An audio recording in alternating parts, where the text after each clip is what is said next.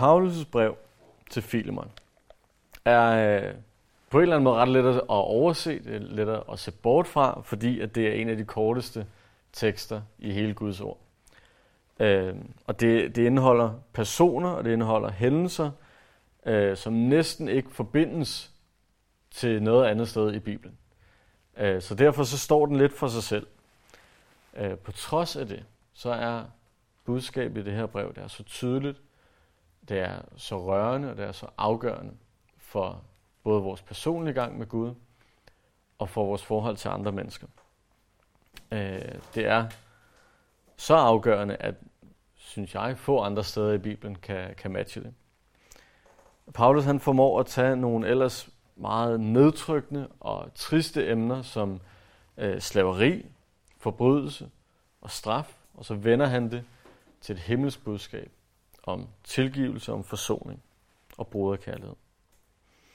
Og til trods for, at selve ordet tilgivelse ikke er nævnt et eneste sted i de her femogtyve vers, så er det netop tilgivelse, der er hovedemnet i den her bog. Og det vi skal se på den her formiddag, det er den person, der skal tilgive, og dermed også fundamentet for tilgivelse i vores kristne liv. Det er de første syv vers, vi fokuserer på i dag, og det er en form for intro til bogen, som som sagt handler om den mand, der skal tilgive. Lad os starte med øh, de indledende hilsner i de første tre vers. Der står således: Fra Paulus, Kristi Jesu fange, og vor broder Timotheus, til vor kære medarbejder Filemon, og til vor søster Apia, til vor kære medkæmper Archippos, og til menigheden i dit hus. Noget være med jer, og fred for Gud vor far, og Herren Jesus Kristus. Det første, vi ser, er afsenderen af det her brev. Det er Paulus, og det er selvfølgelig apostlen Paulus, som vi kender fra så mange andre steder, øh, i, især det nye testamente selvfølgelig. Øhm, han har skrevet minimum tretten af det nye testamentes syvogtyve bøger. Det kommer vi til at kigge lidt på i dag også. Øhm, og det her er en af dem. Udover de ting, som vi sikkert ofte forbinder med apostlen Paulus, I kunne sikkert hver især nævne en masse ting, I ved om netop ham, så beskriver han sig her som en fange. Kristi Jesu fange. Og det var han af flere omgange. Det her, det taler om hans første fangenskab i Rom, som var i år tres til enogtres øh, efter Kristus. Øh, og det er det, som Apostlenes Gerninger slutter med. Øh, hvis I husker tilbage fra Apostlenes Gerninger, Paulus han bliver... Øh, Uh, han bliver, ej, jeg skulle lige til at sige forrådt af jøderne, det gør han ikke, men jøderne mener, at han uh, prædiker nogle ting, han ikke må prædike, og de mener, at han har gjort nogle ting, han ikke må på tempelpladsen, uh, blandt andet at føre en hedning ind uh, et sted, hvor han ikke må, hvilket selvfølgelig er falsk, det vil Paulus aldrig gøre.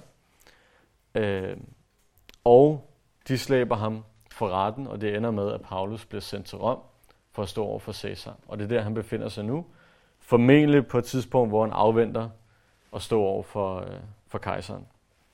Han sidder ikke sådan decideret fængslet, lænket i en dyb fangekælder, hvor, øh, hvor der intet lys er, og kun øh, vand og muggen brød. Øh, han, han sidder i en såkaldt husarrest, hvor han, han har ikke decideret lænker på. Øh, der står vagter omkring, så han ikke øh, løber bort. Men han kan bevæge sig halvfrit omkring i, øh, i det nærliggende område. Lidt ligesom hvis du har en fodlænke på i dag. Så sidder du ikke decideret i et fængsel, men der er begrænsninger på din frihed. Paulus har lov til at få besøg. Han har som sagt en lille smule frihed i, i, det her, i den her periode af hans liv. Paulus er, på det, er ikke meget yngre end Jesus. Han er født et par år efter Jesus. Så han er sidst i halvtredserne på det her tidspunkt. tres til enogtres øh, efter Kristus. Så det siger sig selv, de er nogenlunde på samme alder, eller var i hvert fald. Øh, det var, som øh, nogen måske vil være enige, uenige i, nogen vil være enige, så var man gammel på det tidspunkt, når man var sidst i halvtredserne. Øh, og det er også, hvad Paulus selv siger om sig selv senere i det her brev. I det her fangenskab, øh, der skriver han også nogle af sine andre øh, af de tretten breve. Han skriver blandt andet Efeserbrevet, Filipperbrevet og Kolossenserbrevet i det her fangenskab. Så han, han har kunnet bruge tiden, det viser også lidt, at han ikke har været en decideret fange i en dyb fangekælder. Han har kunnet bruge tiden på at skrive breve til menighed, til venner, til bekendte, og han har haft folk, der kunne komme ind og ud og kunne tage imod de her breve og bringe dem videre til, til de steder, de nu engang skulle hen. Der, der er flere interessante ting ved, ved måden, Paulus beskriver sig selv på her. Fordi som sagt, så har han skrevet øh, i minimum tretten breve, og i ni af dem, det vil sige langt størstedelen, der indleder han med at kalde sig selv for apostlen Paulus. Eller Paulus, Jesu Kristi apostel, eller et eller andet i den art. Men det gør han ikke her. Normalt, så prøver han at vise en vis autoritet. I det, han skriver Romerbrevet, som har nogle af de dybeste teologiske emner overhovedet, der prøver han at vise, at jeg har en autoritet i det at undervise det her, i det at lære det her, fordi jeg er en apostel. Jeg kalder Jesus Kristus, han taler igennem mig. Derfor er de her sandheder korrekte. Samme kunne man sige om Efeserbrevet og Galaterbrevet og andre steder, som har nogle meget, meget dybe ting. Når han skriver til Korintherne, så er det nogle gange lidt med, med den hårde hånd. Og der skriver han apostlen Paulus for at sige, jeg har autoritet til at pege ud, hvad det er, I gør forkert. Det er min autoritet som apostel. Men i det her brev, der skriver han ikke med den autoritet. Han har den stadig. Han er stadig apostel. Men han skriver mere som en ven, som en kammerat. Øh, og derfor så udlader han det her. Øh, brevet, som vi kommer til at se her om lidt, er, er skrevet en meget mere venskabelig eller familiær tone. Det er som sagt fra en ven til en anden. Fra en broder til en anden. Øh, det, er ikke, det er ikke autoriteten, der, der ligesom er vægtet her i, i Paulus' hilsen. En anden interessant ting omkring det her, det er, at Paulus han beskriver sig selv ikke som fange af Rom, ikke som fange på grund af nogle dumheder, jeg lavede engang, da jeg var ung, men som Jesu Kristi fange. Paulus han forstår, for det første, han er ikke, han er ikke fange, fordi han har gjort noget ondt, eller gjort nogen fortræd, eller gjort noget forkert. Han er fange, fordi at jøderne ikke kunne lide, at han prædikede evangeliet. Han er fanget, fordi han prædikede, prædikede Jesu Kristi evangelium. Og dernæst så er han ikke fanget, fordi at Rom har været ude at fange ham, og de var en stor overmagt, som han slet ikke kunne overkomme. Det var det, hvis han skulle gå imod dem alene. Men det var ikke derfor, at han var fange i Rom. Det var han, fordi det var Jesu Kristi vilje, at han skulle være netop der. Vidne for en masse mennesker der. Tale til en masse mennesker. Øh, og stå fast på evangeliet for hans skyld. Derfor er han ikke Roms fange eller fange på grund af sine egne dumheder, men han er Jesu Kristi fange. Så står der, at han sender brevet sammen med vor broder Timotheus. Øh, Timotheus er som sagt her en broder. Han er også andre steder af Paulus kaldet for et kært barn eller et ægte barn i troen. Det er et meget tæt forhold, de har. Øh, og det her vidner om, at Paulus, Øh, mens han har siddet i Rom i fangenskab, har fået besøg af Timotheus. Hvilket igen viser, hvor tæt en relation de havde til hinanden. Øh, og det, er, det skal ikke forstås på den måde, at, at øh, Timotheus er medforfatter, eller har, øh, at idéerne i det her brev også har oprindelse fra, fra Timotheus. Men det kan være, at Timotheus har skrevet brevet, altså fysisk, mens Paulus har dikteret det til ham. Øh, det kan også være, at han bare har været der sammen med Paulus. Men det er, det er Paulus, der er den primære afsender af det her brev. Modtageren af brevet kommer i slutningen af vers et. Det er vor kære medarbejder Filemon. Øh, og kære medarbejder er selvfølgelig med tanken, at han er medarbejder i at bygge Guds rige. Han er en øh, fælles troende, og han står også i, i en tjeneste i kampen for troen. Øh, Filemon er ikke nævnt ved navn noget andet sted. Hverken det gamle eller det nye testamente. Øh, så det eneste, vi lærer om ham, det er det, vi lærer i det her brev. Og der kommer til gengæld masser lige om et øjeblik. Sammen med Filemon er Apia og Archippos også modtager det her brev. Øh, dem ved vi heller ikke særlig meget andet om. Øh, og ligesom med Timotheus ikke var den primære afsender, så er de her heller ikke de primære modtagere. Det er Filemon, der modtager brevet, men de er sammen med Filemon. Ligesom at Timotheus var sammen med Paulus. Apia ved vi ikke meget mere om, end at der står her, at hun er en søster. De fleste gætter på, at det er Filemons kone, hvilket jeg synes lyder meget plausibelt.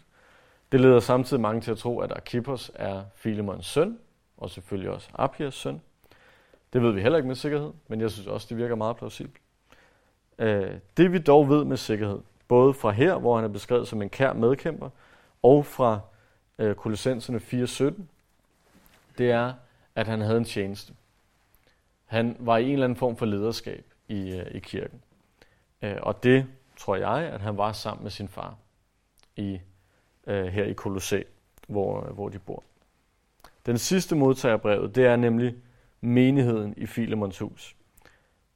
Hvilket selv sagt betyder, at Filemon husede en, en husmenighed. De, de var en lille gruppe mennesker, der mødtes hjemme hos Filemon, Apia og Archippos for at tilbede Gud sammen. Øh, og vi ved også fra Kolossenserbrevet, som er skrevet til menigheden i Kolossæ, øh, at både Filemon og øh, Onesimus, som vi skal høre om senere, og selvfølgelig han, øh, familien her, de var fra byen Kolossæ, øh, hvor øh, Kolossenserbrevet blev sendt til akkurat samtidig og formentlig sammen med det her brev. Øh, det har formentlig ikke været hele menigheden i Kolossæ, der mødtes her i øh, Filemons hus. Det har han formentlig ikke haft et stort nok hus til. Øhm, men det var sådan på det her tidspunkt i den helt spæde kirke, at man havde ikke nogen offentlige bygninger at mødes i. Jøderne havde deres synagoger. Øhm, romerne havde, de havde Kolosseum. Det var en form for tilbedelse, kan man sige.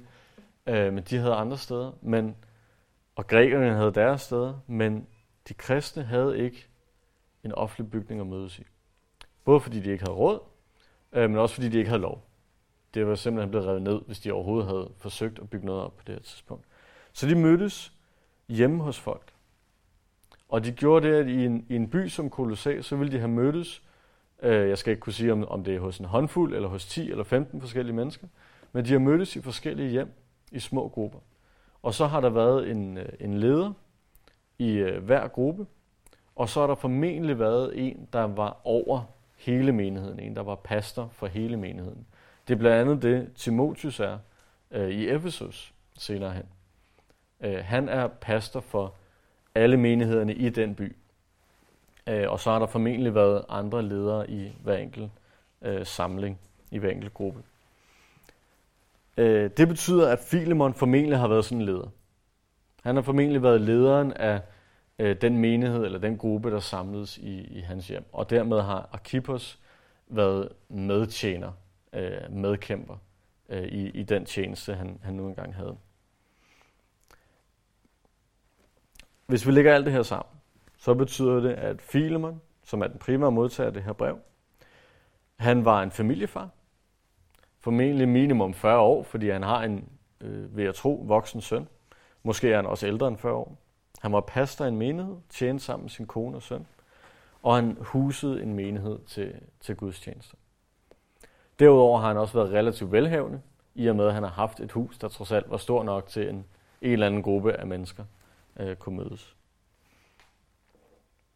Ligesom med Apia og Archippos, så er brevet ikke stilet øh, primært til menigheden, selvom de også er nævnt her. Men menigheden er nævnt, fordi menigheden også kan lære en masse af det her brev. Og jeg tror i forlængelse, at det her brev også er stilet til os.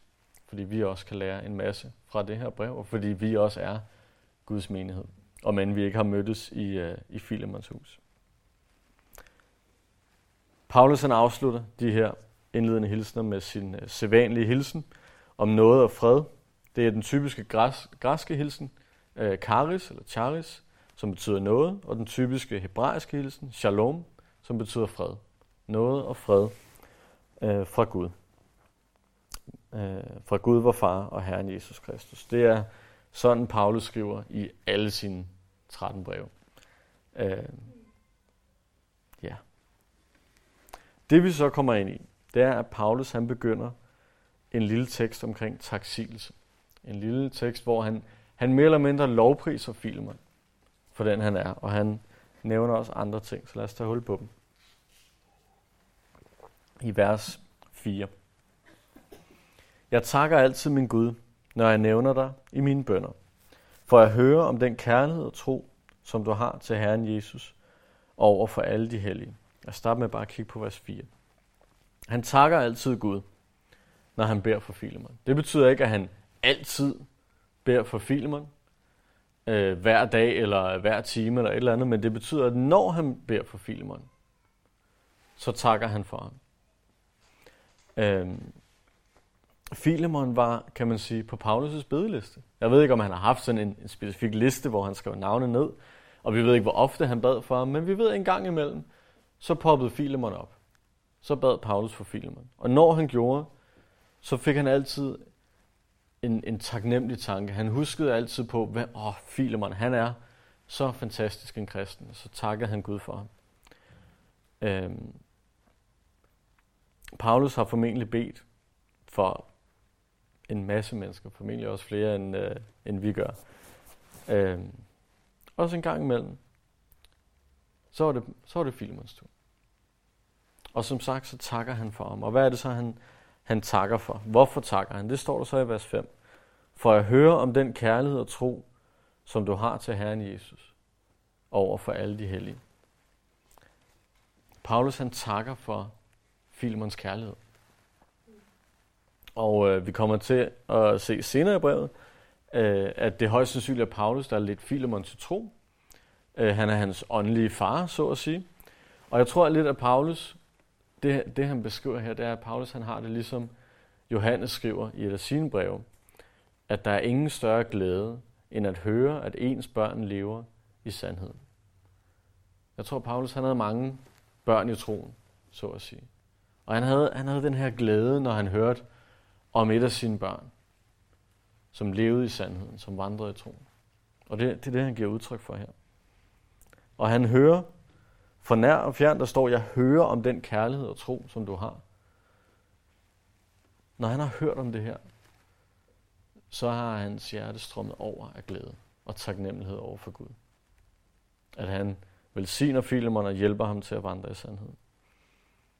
Og det mest interessante er det, at han vandrer ikke bare i sandheden, sandheden men han, Paulus hører om den kærlighed og tro, som han har til Jesus. Kærlighed, som var det, Jesus sagde til sine disciple, var kendetegnet på, at de tilhørte ham.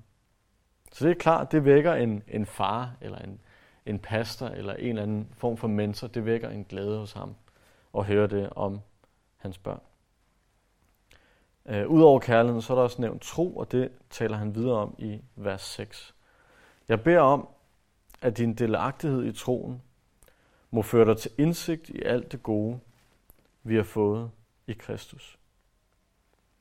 Så først så takker han, og så beder han for Filemon. Og det, er det ikke en, en fantastisk måde egentlig at starte et brev på? Tænk så at modtage et brev, hvor det første, der står, udover lige hej og goddag, øh, kære Filemon osv., som var de første tre vers, så, så får man at vide, at der bliver takket for en.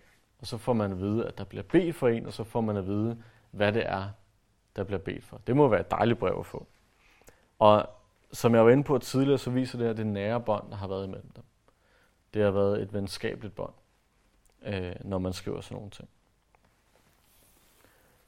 Selve den her bøn, som er noget af det mest interessante, hvis ikke det mest interessante, vi kommer til at se på den her formiddag, den kan tolkes på tre forskellige måder. Og det afhænger lidt af, hvordan man læser ordet delagtighed. Jeg læser igen, der står, jeg beder om, at din delagtighed i troen må føre dig til indsigt i alt det gode, vi har fået i Kristus. Det er lidt forskelligt, afhængig af hvilken oversættelse man har, hvordan det står. Men jeg, jeg har tre forskellige teorier, som jeg synes alle er, er plausible. Umiddelbart, når man læser det på dansk, så tænker man delagtighed i troen. Det er det, at han er en trosfælle. De tror på, på den samme Jesus. Han er en bror i Herren. Og det Paulus så beder, det er, at det, at Filemon deler troen på Jesus, at det må føre ham til indsigt, at det må føre ham til, til viden omkring, hvad det er, vi har, har modtaget i Jesus. Hvad, hvad det vil sige at tro på Jesus. Øhm, for bare at nævne nogle ting. Det kunne være adoption ind i Guds familie. Det kunne være Guds ånd. Det kunne være nådegaver. Det kunne være frelsen, det kunne være al himlens åndelige velsignelse. Der er rigtig mange ting, som vi har modtaget i Kristus. Og det vil Paulus gerne have, at Filemon han vokser i. Det er en meget naturlig ting at bede for en, for en mentor, for en far i troen, at ens børn må vokse i nåden og erkendelsen af, hvem Jesus er, som Peter også beskriver det. Filemon han har allerede modtaget de her ting i Kristus. Frelse, åndelig velsignelse osv. osv. Det er ting, vi modtager i det, vi kommer til tro. Så han har allerede modtaget dem, men det bønnen så er, at han må vokse i sin indsigt. Han må forstå det endnu bedre. Han må lære at bruge det i sit liv. Og igen, det er en meget naturlig bøn at bede. Det Nye Testamente nævner igen og igen, nu nævnte jeg Peter, Paulus beskriver det også mange steder, øh, vigtigheden af kontinuerligt at vokse, både i vores tro, men også i vores erkendelse af, hvem Gud han er. I erkendelsen af, hvad vi har modtaget i Kristus. Så det vil hverken være overraskende eller mærkeligt, at, at Paulus bad det her for Filemon. Øh, det vil ikke være overraskende og mærkeligt, at vi bad det her for hinanden og for os selv. Øh, og det er også, selvom at Filemon han er, han er en pastor, han er i lederskab. Øh, alle, og jeg kunne nævne Daniel og David Gusik og så videre derudaf, alle har brug for at vokse i deres erkendelse af, hvem Kristus er. Så det er en meget naturlig ting at bede. Og det, det er, hvis, hvis det Paulus mener er, at det er delagtighed i troen, at det betyder, at Paulus står med i troen, i den samme tro. Men det her ord, delagtighed, det kan også læses anderledes, og det er sådan, det står i, i mange engelske oversættelser. Der står det nemlig som om, at det, at Filemon deler sin tro, ikke at han har delagtighed i troen, men at han deler sin tro, det vil sige, at han evangeliserer eller taler med andre om sin tro. Ligesom vi også vil kalde det at dele sin tro. Hvis det er det, det betyder, så er det, Paulus han beder om, det er, at det, at han deler sin tro, må blive effektivt. At det må bære frugt. Og at det må bære frugt, fordi Filemon har indsigt i alt det gode, vi har modtaget i Kristus.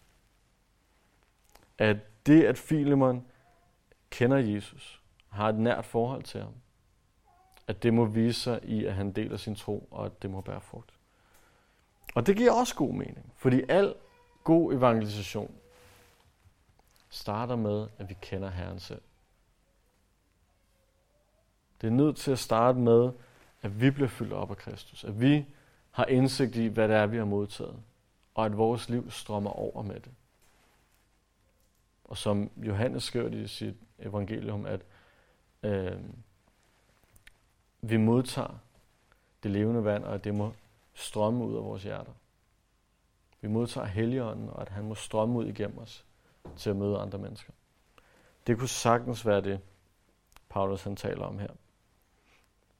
Den tredje mulighed, det bygger lidt videre på, øh, på de engelske oversættelser. Men der tolker man det som om, at det, at Filemon deler sin tro, det er ikke, at han taler om sin tro, men at han deler på grund af sin tro.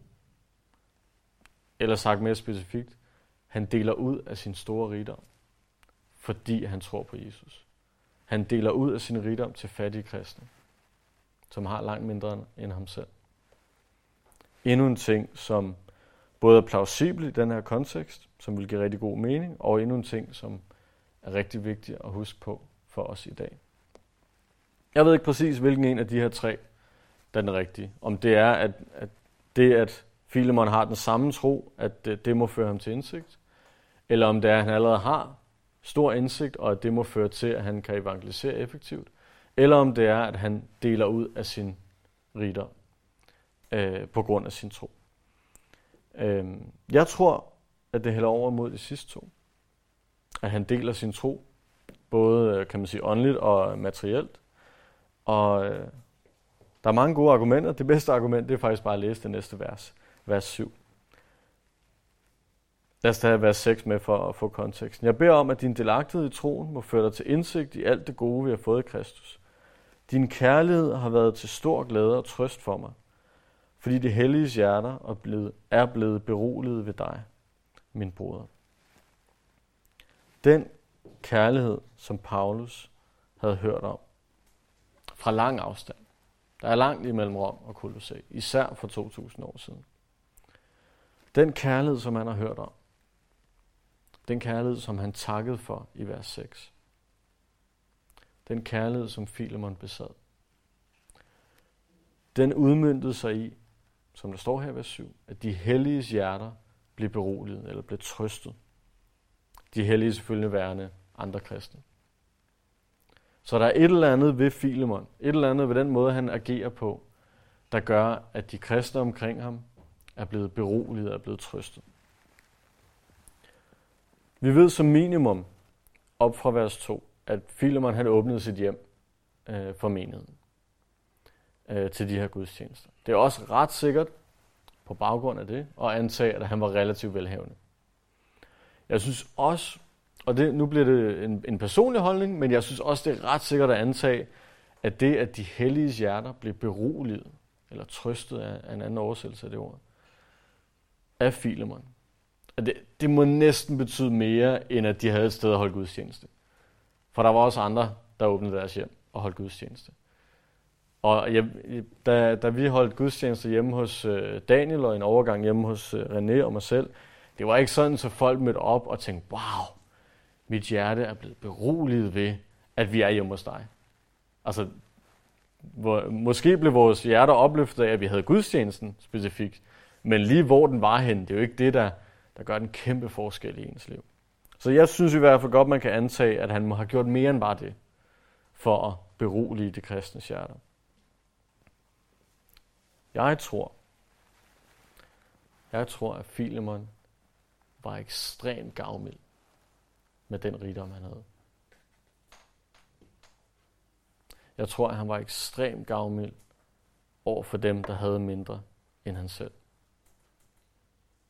Og det tror jeg var til stor glæde og trøst for Paulus. Ligesom vi var inde på tidligere.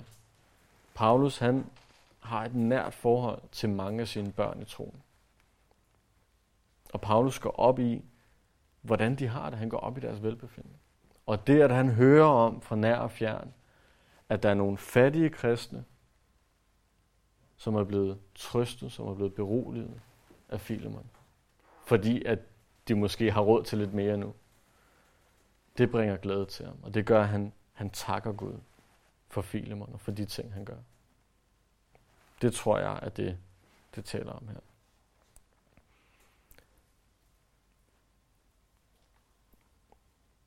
Og jeg tror, at sat lidt på spidsen, så kan man sige det sådan, at hver gang Paulus han tænker på sine brødre og søstre i Kolossæ, måske også i, i byerne omkring, så tænker han, jeg ved, der er en del fattige mennesker i det område. Eller i hvert fald blandt de kristne. Og med det samme så tænker han på, hvor meget Filemon han har hjulpet dem. Og det gør selvfølgelig, som sagt, at han, han takker Gud for Filemon. Og hver gang han så tænker på Filemon, så beder han for, at det, at Filemon delte ud af sine materielle goder, at det måtte føre til, at Gud velsigner ham med åndelige goder. Det at have indsigt, at blive ført til indsigt i alt det gode, vi har modtaget af Kristus. Jeg, jeg tror i og for sig, at, at Paulus han beder for, at Gud må belønne Filemon for den gode gerning, han gør. Ikke at den endelige belønning skal være i det her liv. Og jeg tror så sandelig også, Gud han havde noget endnu bedre ventende på Filemon. Men kender jeg ikke selv den situation? Enten er I selv blevet velsignet af en kristen bror eller søster, eller I hører om, at nogen I holder af, er blevet velsignet af en kristen bror eller søster. Og det første, vi tænker, det er, tak Gud for den person, må du velsigne ham eller hende, for det han har gjort, eller hun har gjort. Er det ikke meget naturligt at tænke? Og så kan man bagefter stå og tænke, åh, jamen, de skal jo ikke have deres, øh, deres belønning nu, og ej, må man så godt bede? Ja, selvfølgelig må du godt bede, for at Gud velsigner en anden person. Og det tror jeg, at det Paulus gør her. Han siger, Gud velsign Filemon. Ikke på en værtslig måde, men på en åndelig måde. Velsign ham med åndelige goder, for det gode, han gør.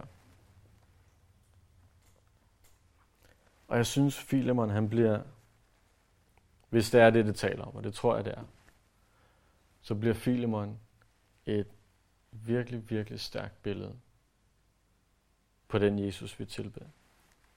Ham, som tømte sig selv, står der. Han gav afkald på sin ret til at være gudlig. Han gav afkald på sin himmelske bolig. For i stedet for at komme herned og være en tjener. Han kunne også være kommet ned. Han kunne have været en konge i himlen og kommet ned og været en konge på jorden. Så havde det stadig været værre, end det var før, men det havde været rimelig godt alligevel. Men det gjorde han ikke. Han blev den laveste tjener. Da Jesus vandrede omkring, han havde givet så meget afkald på rigdom, at der står, at han ikke havde et sted at hvile sit hoved. Han har ikke noget fast hjem, fordi han vandrede omkring for at tjene Gud og mennesker. Og på korset, der lod han sig elsket fra faderen. Han gav afkald på sit forhold til faderen, for at vi kunne have fællesskab med faderen. Jesus var i alle ting ydmyg, og han satte i ydmyghed andre over sig selv.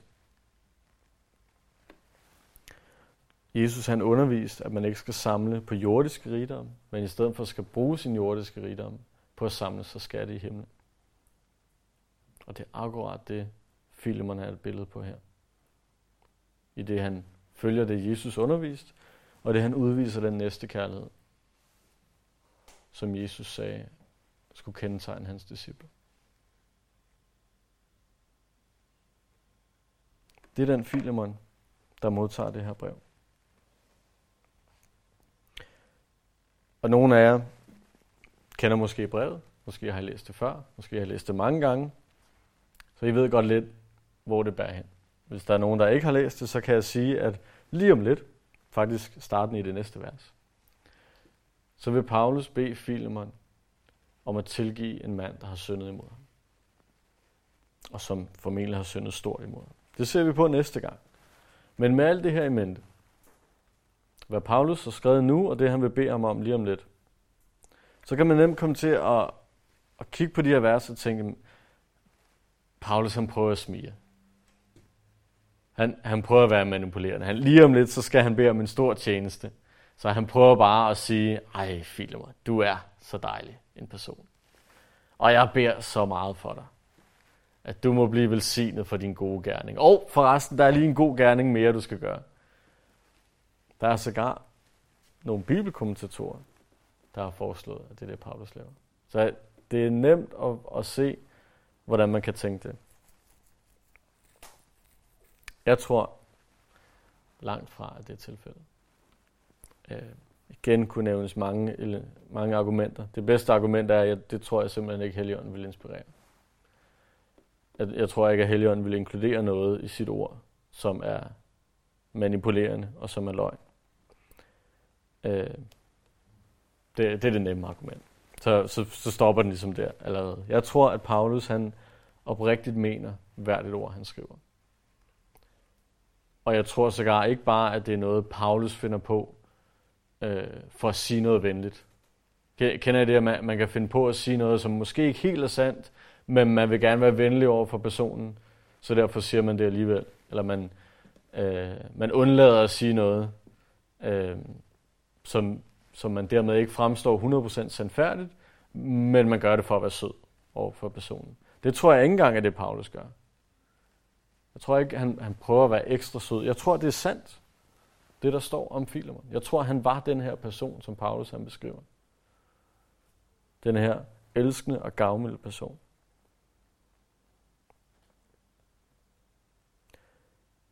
Og jeg tror, at grunden til, at Paulus han skriver det her, lige inden han beder om den her tjeneste,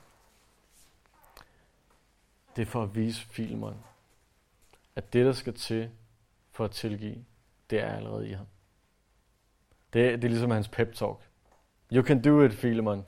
Du kan godt. Jeg ved det, fordi jeg kender dig. Jeg ved, hvilken person du er. Filemon er et billede på den Gud, som vi alle sammen ønsker at vokse i vores lighed til. Og Filemon, han er et billede på os, som kender faderen, som har Guds ånd boende i os, som har modtaget alt det gode i Kristus. Og derfor er vi i stand til at tilgive andre mennesker. Ligesom Paulus han mente her. Det er fundamentet for at tilgive. Og det fundament havde Filemon, og derfor kan Paulus skrive det her brev til ham. Og næste gang vi er i Filemon, så kommer vi til at se, hvad det er, han beder ham om, og hvad det er, hvor stor en ting tilgivelse rent faktisk er. Men det Paulus prøver at lære os, det er, at hvis vi er i Kristus, så har vi det fundament, der skal til for at tilgive andre mennesker. Og lad os takke ham for det. Herre, vi, vi takker for din tilgivelse, at du har tilgivet os, for at vi kunne være i din søn. For at vi kunne modtage frelsen, adoptionen, al himlens åndelige velsignelse. Herre, tak for alt det, du har givet os. Og Herre, vi beder os, at du må, må føre os til indsigt. Herre, må vi kunne vokse i vores indsigt af, hvem du er. Og alt det, vi har modtaget i dig. Og må du hjælpe os til at udleve vores tro på samme måde, som Filemon gjorde. Hjælp os til at bruge det hele på at tjene dig. Priser dig her. Amen.